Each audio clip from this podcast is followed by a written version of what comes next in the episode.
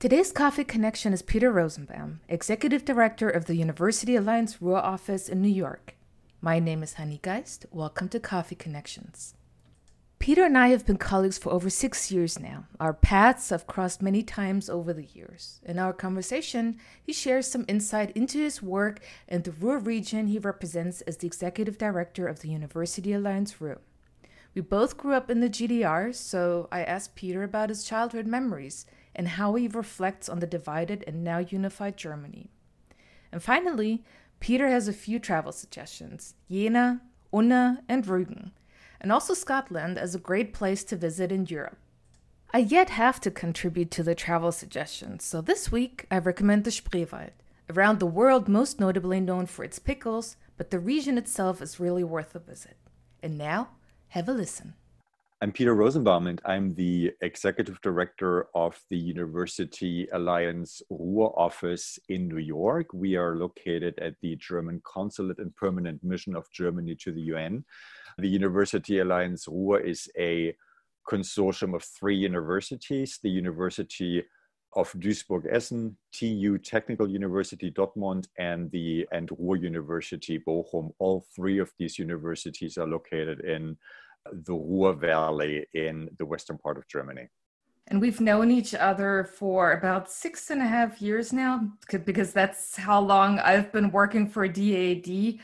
And we do see each other at conferences quite a bit. I know we've done a few webinars together. I know you do the study grad fair, you organize that also in New York unfortunately this year we don't really get to see each other in person at least not in the foreseeable future because of all the travel restrictions but if you can just elaborate a little bit more what what do you actually do as the executive director we have four areas of activities. The first area is promoting collaborations between scientists. So, what we do is we bring our scientists together with their American and Canadian counterparts. We host events, we initiate and strengthen research collaborations, and enable our researchers to expand their network. Our second area is the promotion of student and faculty exchange.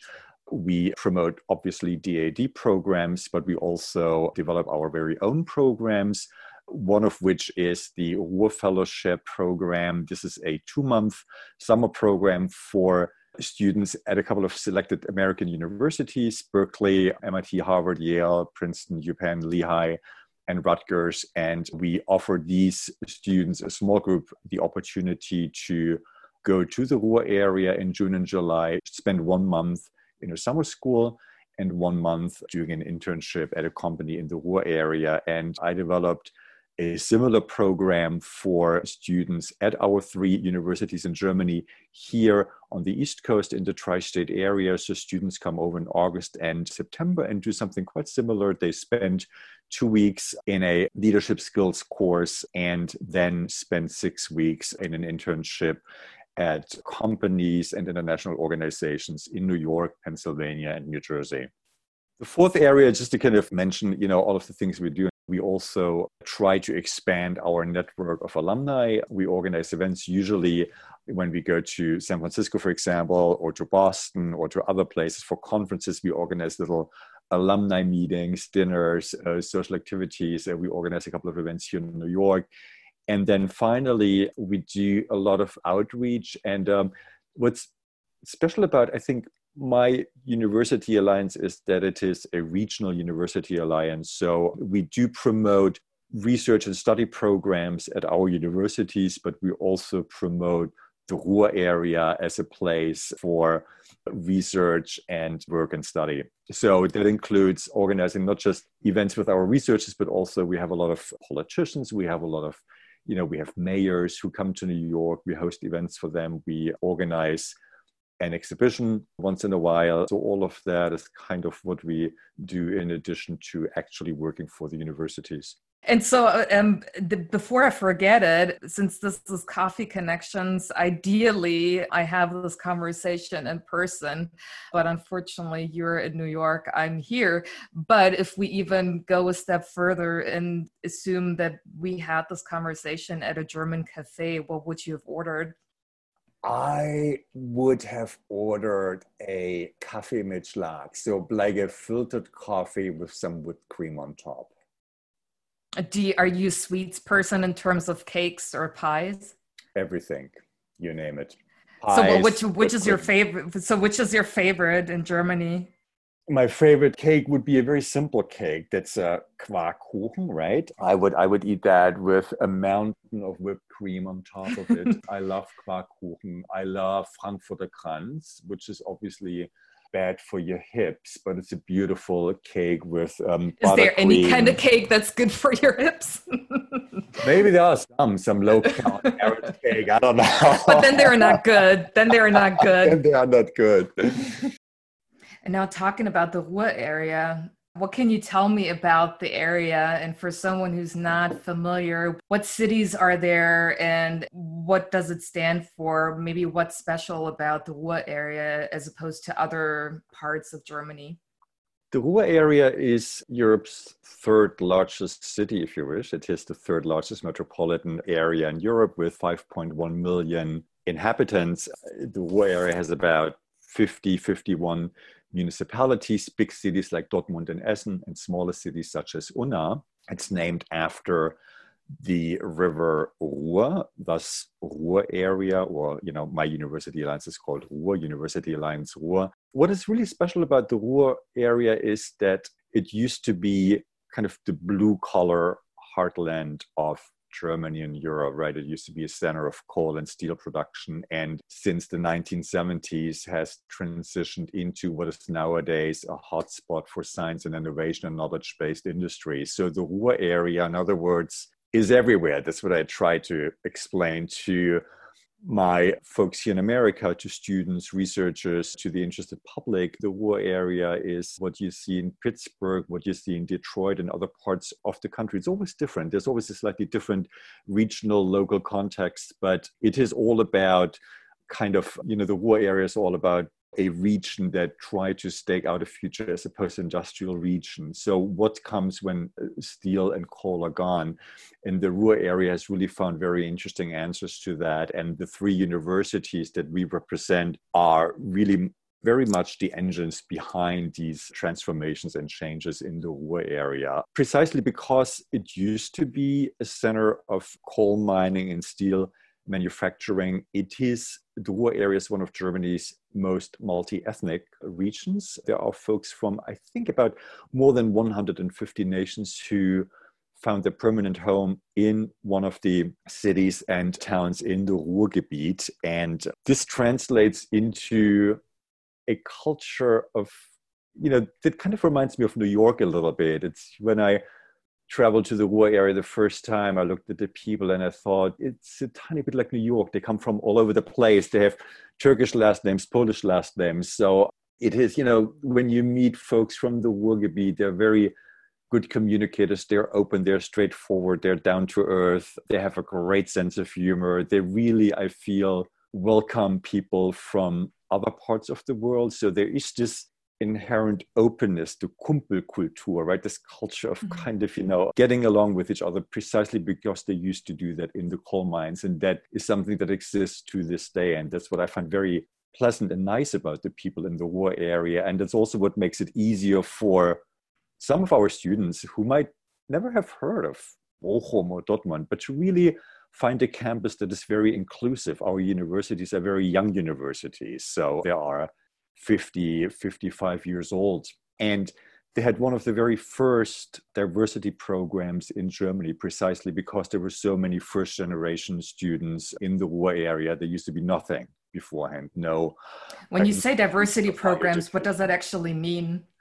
That means to, you know, they have programs such as uh, talent scout programs, really programs to reach out to high schools and encourage students to study at a university, encourage female students to maybe study engineering. Um, so, you know, what seems like pretty straightforward and kind of normal nowadays, I think was kind of in, innovative back then, like in the late 60s, early 70s, when they started implementing these programs. And they also created a lot of clubs and institutions on campus to enable students to meet and do cultural activities together. I think our universities are very kind of, we're very much at the forefront of being inclusive universities and not just as far as folks from other nations are concerned or first generation students, but also LGBT students, etc. Now, the big question is Are you from the Ruhr area? Not at all.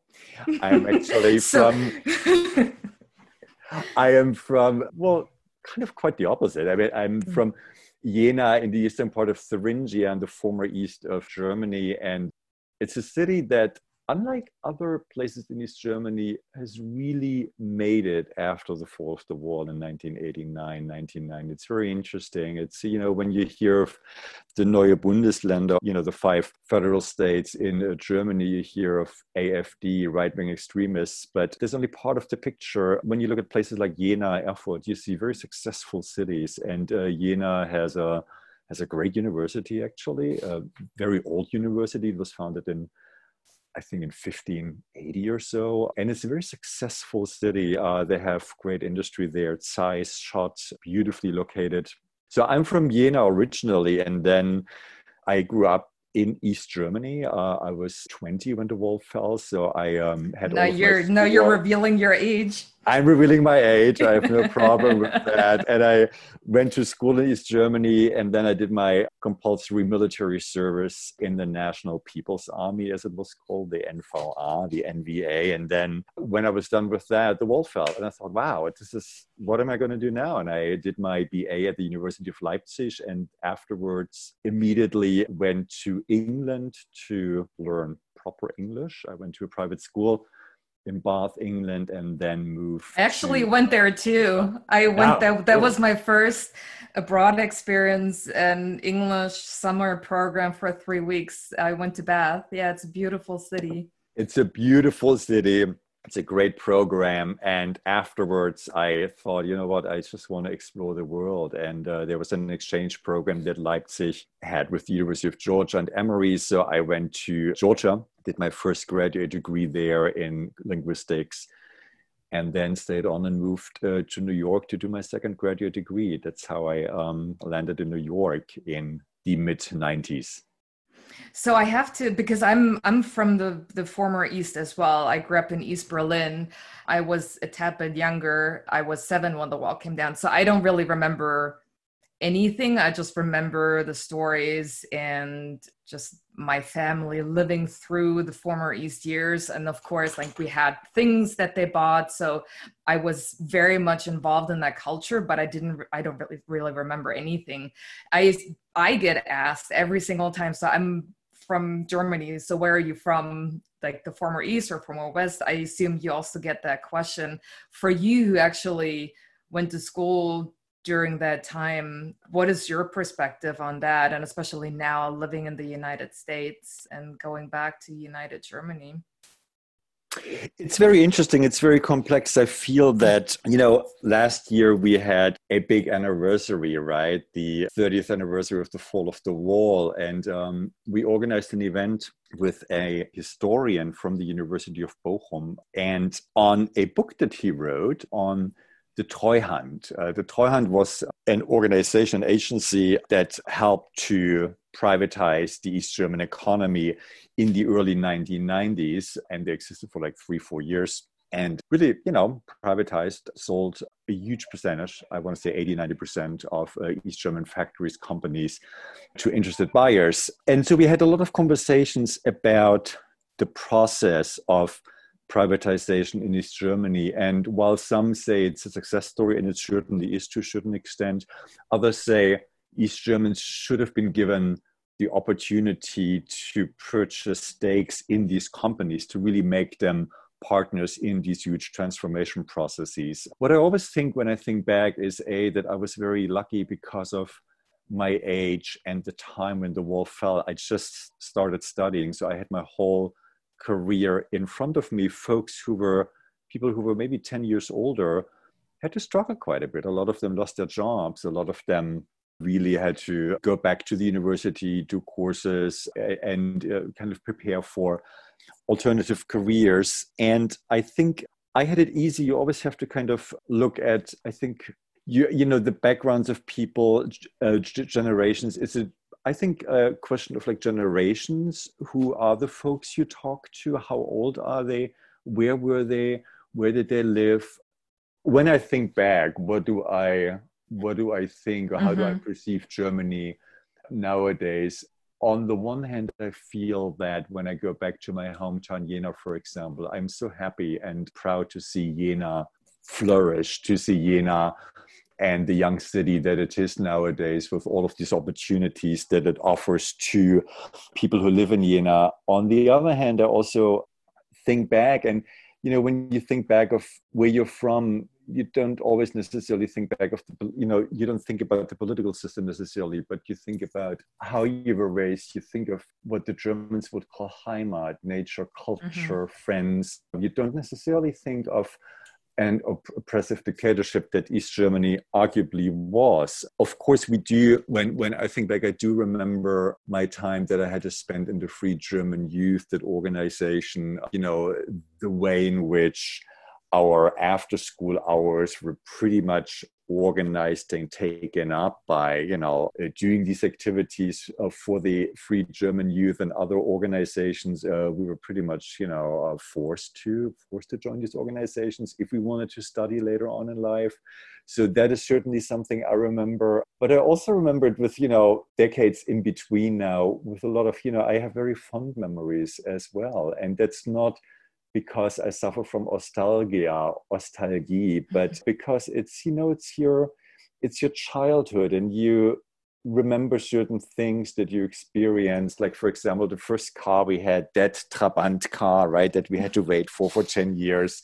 Yeah me uh, too. I have very fond memories of it and uh, you know i mean we always managed to squeeze into that little car and drive all the way up to the Baltic Sea to our vacation place. And it and it and it was so loud. We tried was, to listen to some music and you had to crank it up all the way because it was just so ridiculously loud. Absolutely, absolutely. but uh, so you know, it's a mixture of fond memories, but also you know, kind of I would say a I have a tiny bit of a mixed perspective on things because I also see how, you know, um, in certain states, including Thuringia, Saxony, you do have economically depressed regions. You do have regions where a lot of the talented men and women uh, had moved to the west. So you have regions with very little left institutions and people who would guarantee certain values that we stand for, certain values that a democracy stands for. And so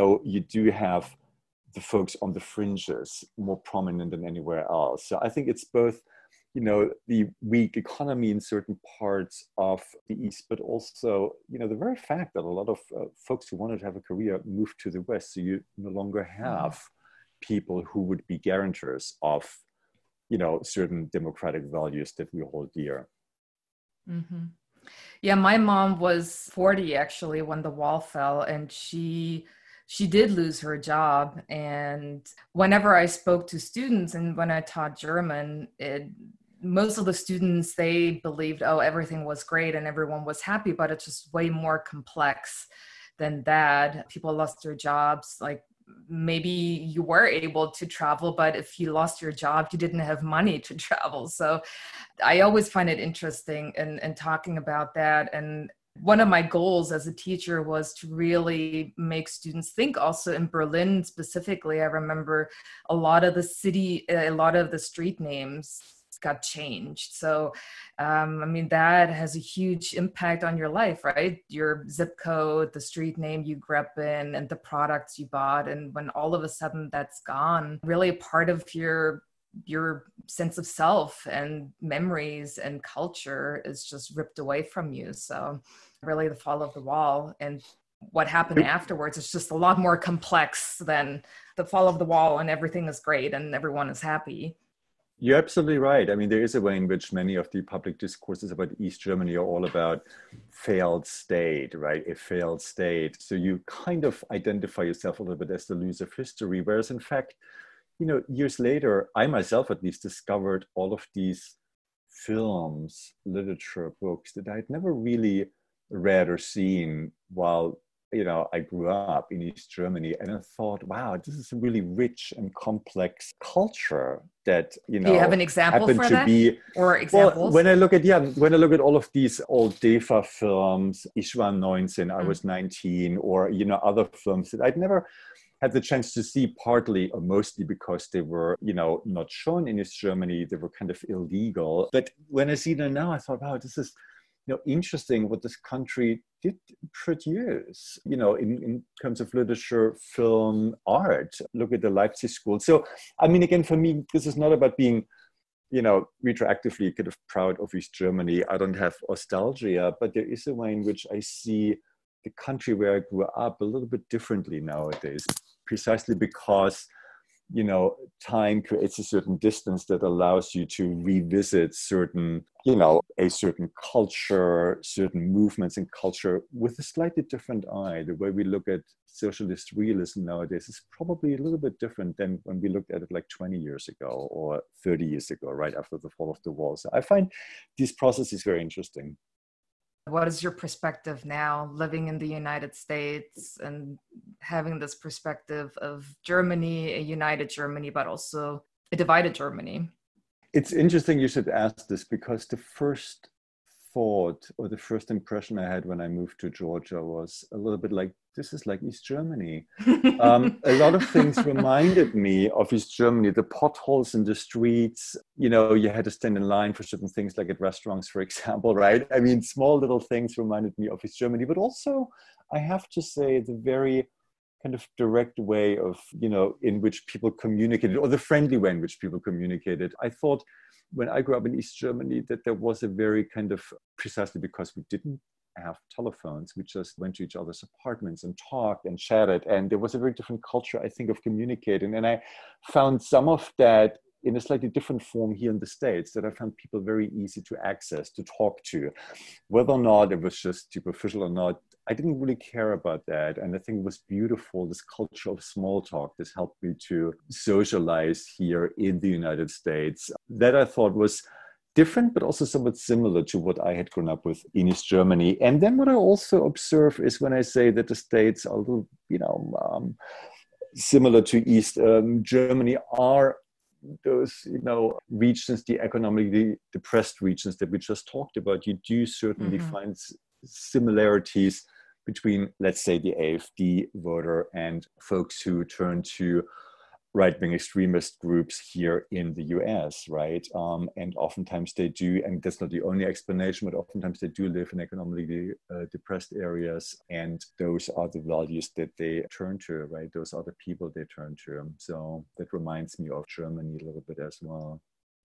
You did attend university in Germany and the United States. Now you also have that additional layer in working professionally, representing German universities.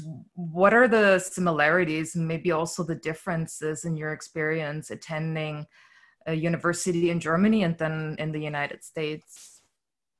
I think one of the differences is that you do get much more individual attention here in the United States in uh, certain programs. You know, the teacher student ratio is oftentimes much better than the one you get at a German university. I do, I've always liked the idea of the liberal arts college. I myself taught at a private liberal arts college in Connecticut for three and a half years, and I very much like the idea of studying somewhat freely without necessarily thinking of what you want to do in life later on, but rather learn something about the culture you were born into. It's something I really like. I like the idea behind the college, the American Liberal Arts College. What is probably Similar is that you get an internationally respected degree, be it at a German university, be it at a university here in the States. You know, German universities, we don't necessarily have the Ivy Leagues, but we do have universities that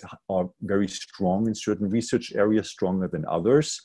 Whereas here you have the Ivy League systems, it kind of depends a little bit more on, you know, the reputation that these universities created for themselves. You don't necessarily have those you know differences in Germany, but you do have universities that are particularly strong in certain areas more so than in others.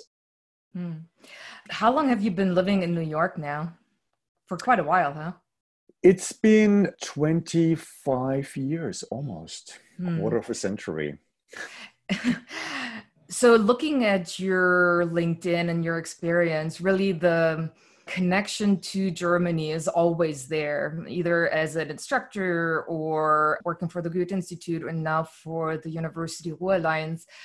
I was wondering because you do live here, so obviously you you're comfortable here and this is this is your home now.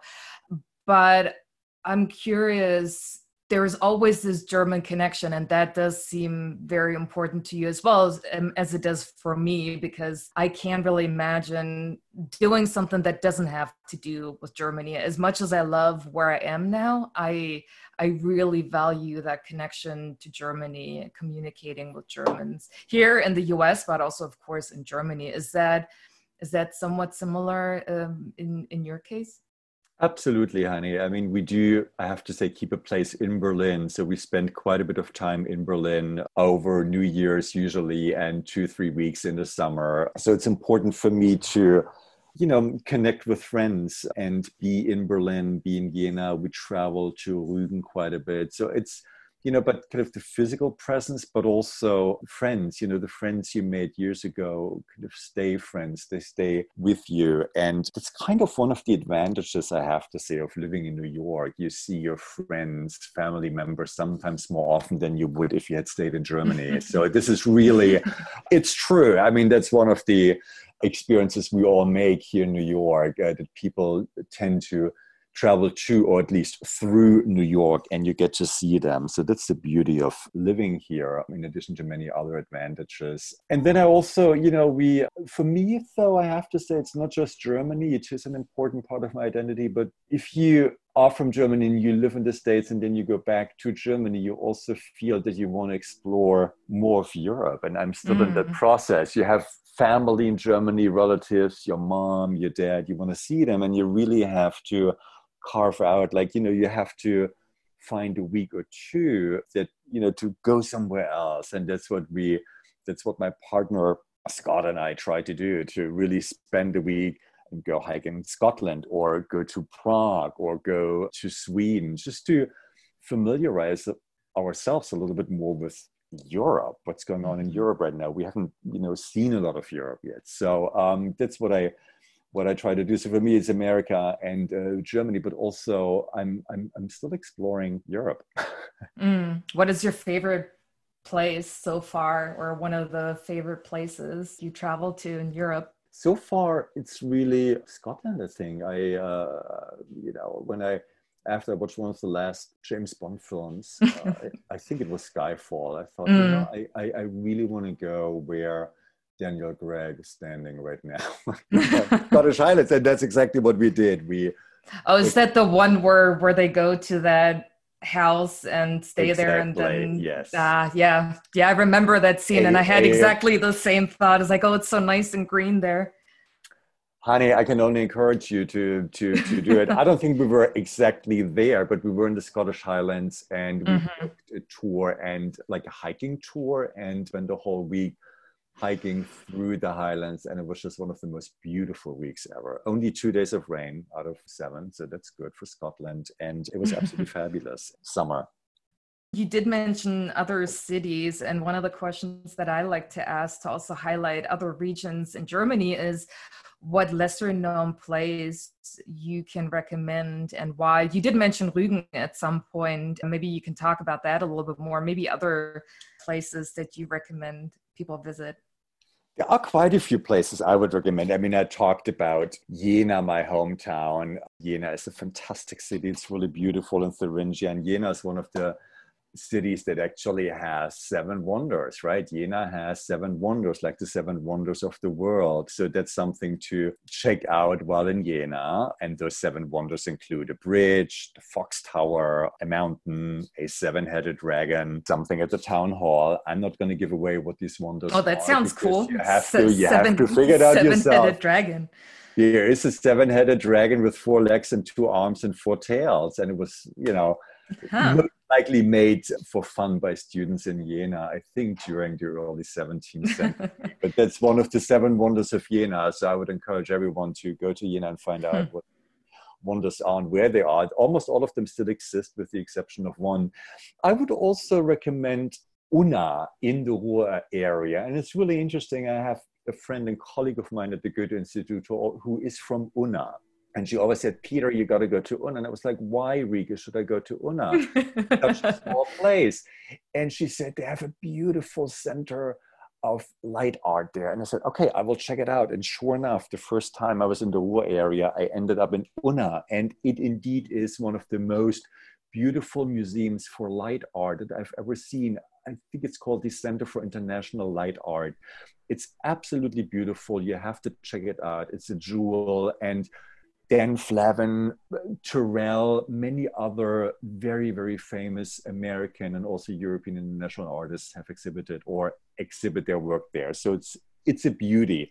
I do love Rügen quite a lot. We have an aunt whom we strategically placed on the island of Rügen. so this is always our to-go place when we want to go to the beach the Baltic Sea. It's absolutely beautiful. But since we spend a lot of time in Berlin, we oftentimes really get on our bikes, take the bike on the S-Bahn or the regional train and go out to any one of the little places, towns outside of Berlin and just do a bike tour. And you will most likely come across surprises, interesting spots, beautiful nature. It's, you know, absolutely wonderful just outside of Berlin, the lakes, the lake region in Mecklenburg. You know, there are some beautiful spots that you that you can explore. I like that that too. Just you know, mm-hmm. one hour north of Berlin, and um, you go to places such as Neuruppin, which is at the Fontane uh, town, right? Fontane, famous German writer, was born in Neuruppin. Uh, they have a beautiful museum, Fontane Museum, great cafes and pubs and beer gardens, and um, you can go canoeing. It's absolutely gorgeous. Yeah, for, for me personally, I just uh, remembered something that no one mentioned yet, but maybe it's time for me to share that now. Spreewald the yes. Spreewald is is really absolutely beautiful, and it's just a really great area that I don't think people would associate with Germany.